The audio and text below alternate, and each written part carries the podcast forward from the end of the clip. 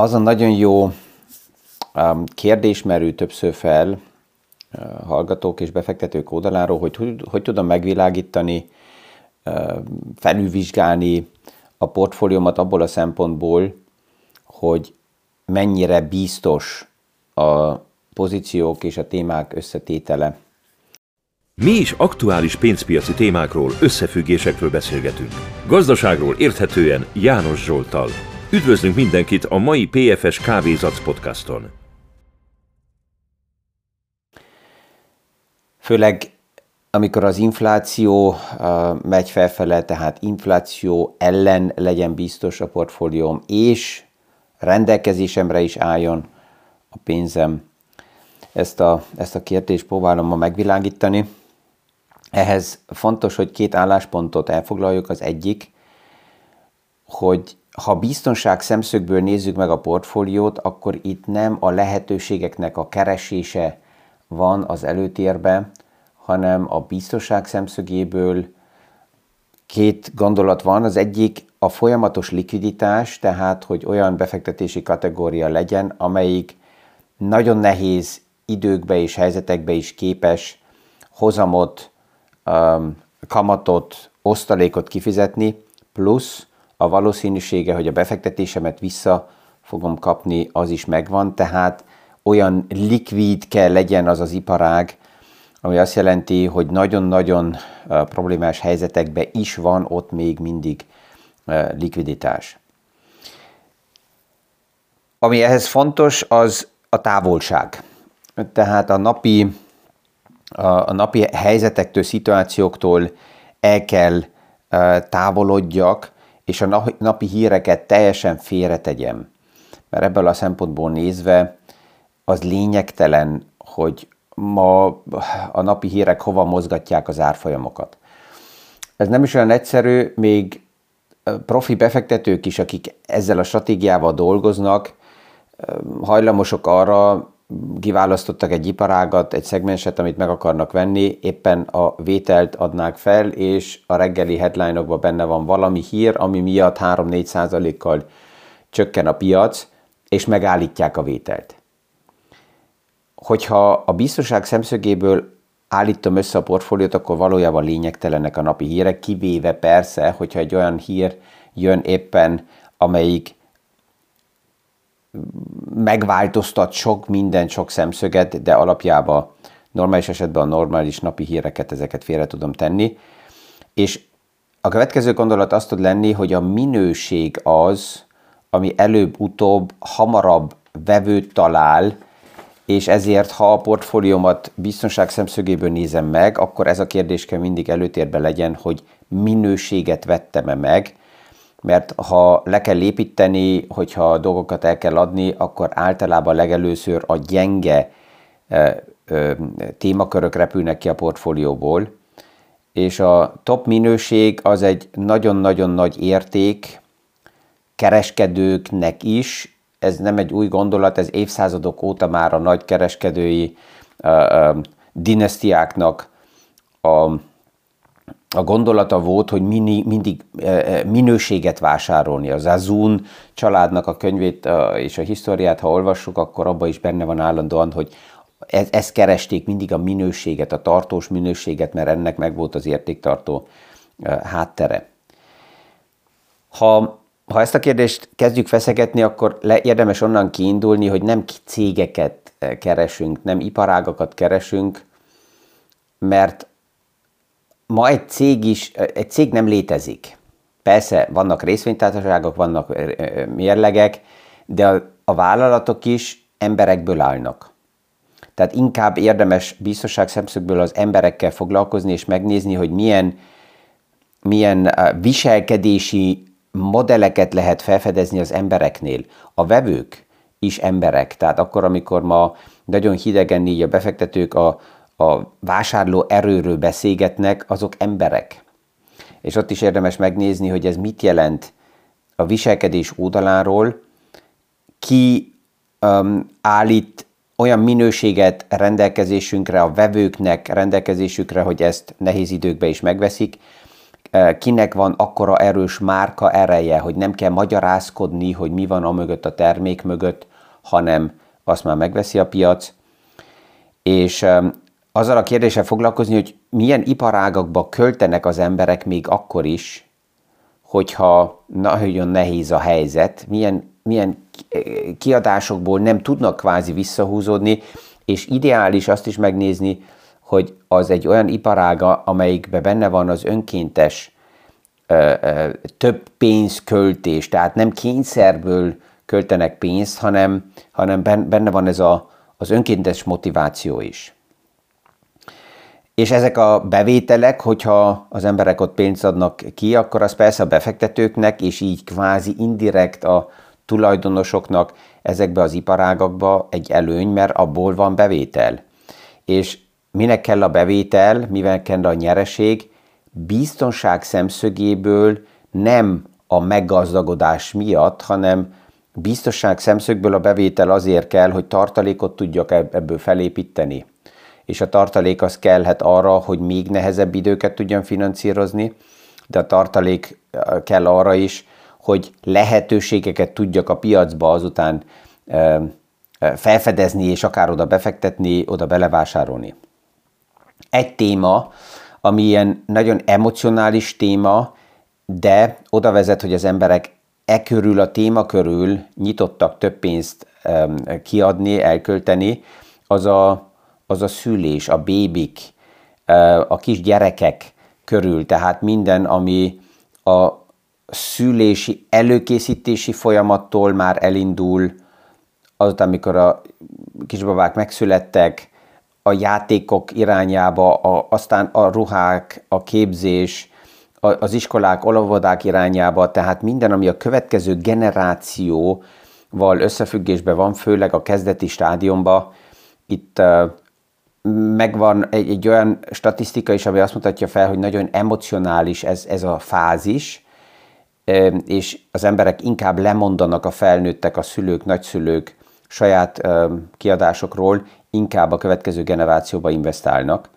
mert ezzel megvan az az érzés is, hogy a következő generációnak próbálnak jobb helyzeteket teremteni, főleg nehéz helyzetbe segíteni nekik, hogy majd jobb legyen. Egy másik téma, ami az életsávnak így a másik végén van, a halállal kapcsolatos költekezések, kiadások. Ez is az elmúlt években és évtizedekben egyre erősebben növekedett, de hogyha visszamegyünk historikusan is nézve, akkor ez is egy nagyon emocionális esemény, és aki csak meg tudja engedni magának, az a halál körüli költekezésekbe is többet elkölt, többet kiad, és itt is megvan ez az önkéntes lépés, ez egy egyszeri esemény, tehát itt is hasonlóan, mint a születéskor, az emberek nyitottak erre, képesek erre. Egy esemény, ami a kettő között van, és általában a legtöbb embernek ez is egyszer történik meg az életében, vagy legalábbis egyszer az első alkalom, amikor nyitott sokkal többet elkölteni, ez a házasság körüli események, iparágak, tehát minden, ami ezzel összefüggésben van, ott is, amikor az a kérdés, hogy akkor az olcsóbbat vagy a drágábbat vásároljuk meg, mivel ez nagyon-nagyon emocionális, itt is a kiadások évről évre, évtizedekről évtizedekre növekednek, még nehéz helyzetekbe is, akár háborús időkbe is. Ez egy olyan témakör, ami nem szűnik teljesen meg. A házi állatok körüli költségek egy olyan társadalmi struktúrába, rendszerbe, ahol egyre több szingli háztartás van, sokan egyedül vannak, az idősebbek vagy egyedül maradtak, a fiatalok, akik még nincsenek párkapcsolatokba.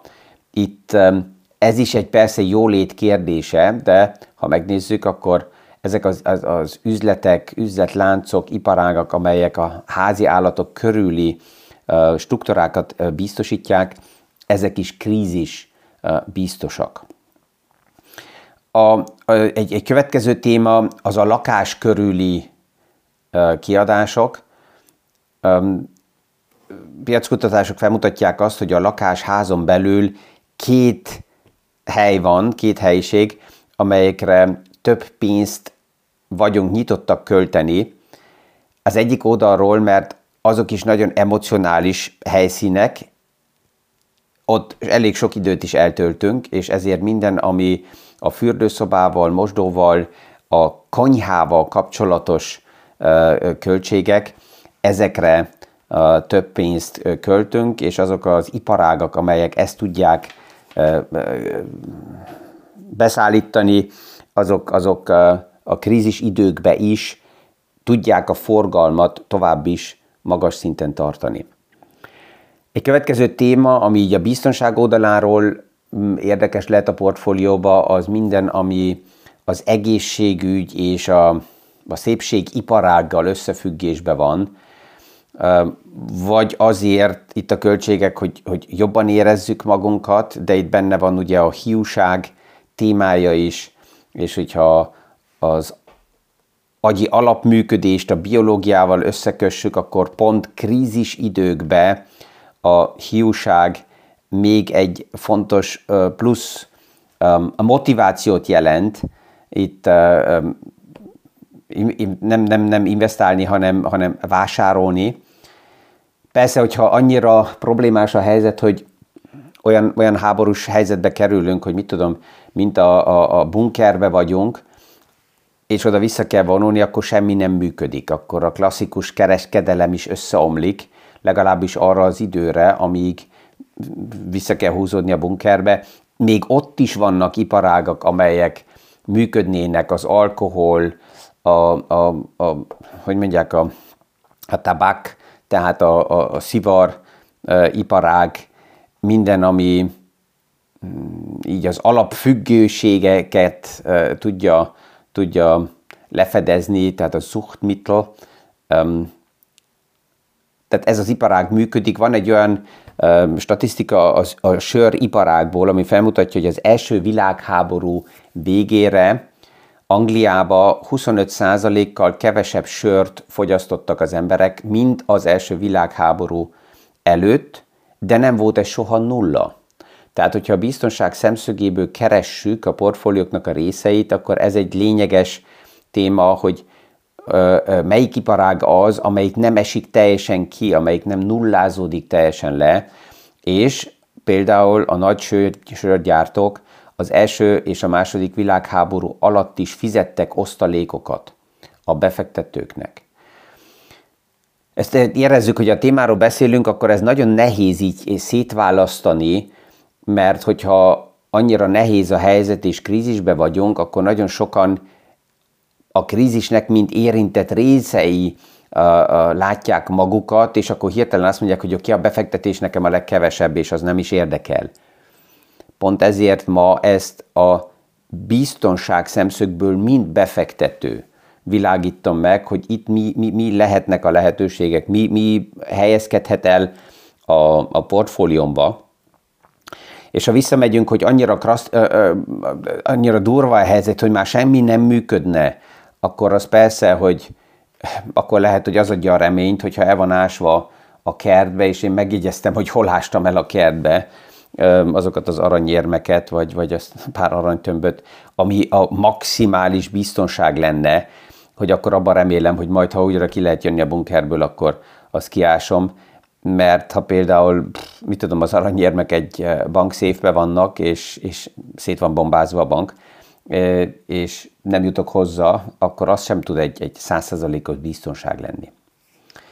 Ami még egy iparág tud lenni, ami így az ős motivációinkat elégíti ki, az olyan iparág lehet, amelyik például a gyűjtők és a vadászoknak a motivációját tudja kielégíteni.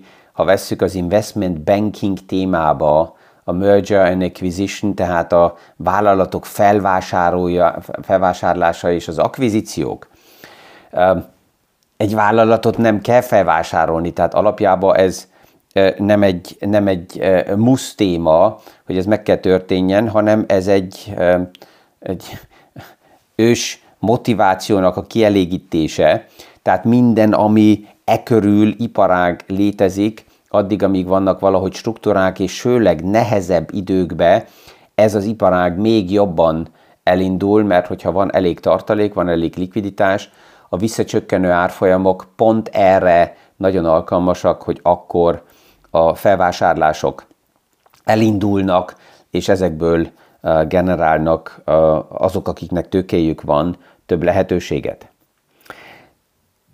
Még lenne sok további téma is, de ezzel inkább azt szerettem volna feldobni, hogyha ma valaki magának bevallja, és azt mondja, hogy igen, a portfóliómat most a biztonság szemszögből szeretném megvilágítani, akkor nem az a döntő kérdés, hogy a különböző aktuális divatos iparágakban mi lesz a helyzet, az automatizált elektromos autók hogy fognak menni 20 év múlva, nem, hanem az alap biztonságot megnézni, és az alap igényeket felmérni, ez a fontos, és ebből a szempontból megvilágítani, hogy oké, milyen iparág van a portfóliómban, ez a biztonság szemszögéből nekem mit jelent, hogy alakulnak a számok, hogyha bizonytalanság jön fel, akkor inkább emelkednek a forgalmi számok, mennyire sikerül ennek az iparágnak a magas inflációt a márkaerőn keresztül továbbadni a befektetőknek, és én tudom,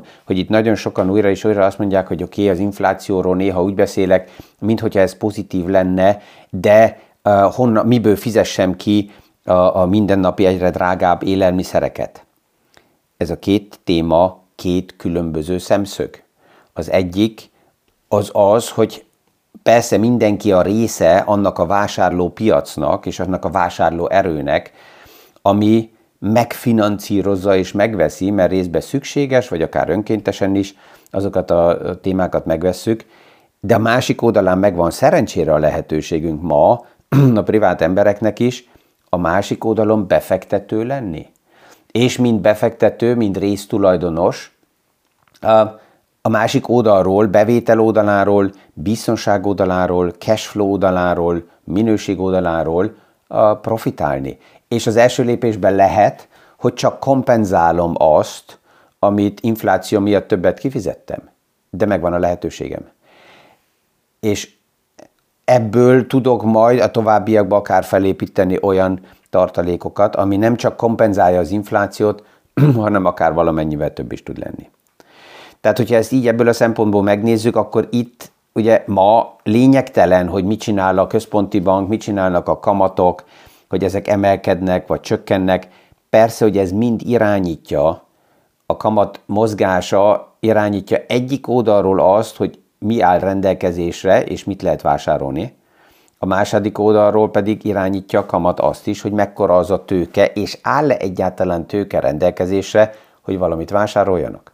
Csak ha példaként vesszük, alapjába egy elég biztosnak gondolt iparág minden, ami a lakás körül van. Az is egy alap biztonsági téma, és mégis van ott is olyan idő, most ha megnézzünk egy pár piacot, akkor egy fél éve nem történt transzakció. Az ingatlan nem tűnt el, az tovább is megvan, de a kamatemelés oda vezetett, hogy a rendelkezésre álló likviditás, a tőke, az most vár. Mert van alternatívája, és nem veszi meg például azt az ingatlant, ami még egy évvel ezelőtt érdekes volt. A másik oldalról pedig a tőke arra is vár, mert ha nincs ráutalva, akkor azt mondja, hogy oké, nézzük meg, hogy a magasabb kamat kinek kezd el problémát okozni, és azt az ingatlant, ami nekem tetszik, azt meg tudom venni esetleg egy fél év múlva, másfél év múlva, -20, -30%-os diszkounttal, ezért most nem vásárolok. Hogyha valaki kényszerhelyzetben van, és most el kellene adjon, hát annak az persze, hogy problémás, de a probléma az nem most történt, hanem már akkor, amikor túl agresszíven túlfinanszírozott, és ebbe a veszélyes helyzetbe belehozta magát. De ez egy egészen más téma. Ma főleg a biztonság szemszögéből szerettem volna egy pár gondolatot, hogy ez kiráncson abból, hogy valami divatot, hype-ot, fantáziákat vadászva egyes iparágba valaki beleszalad, itt jobb távolságból nézve megvilágítani, hogy is néz ki nekem a biztonság kérdése. Ezzel ma is, mint mindig, elbúcsúzok, kellemes napot kívánok mindenkinek, és a viszonthallásra a hónap reggeli PFS Kávézac podcastig.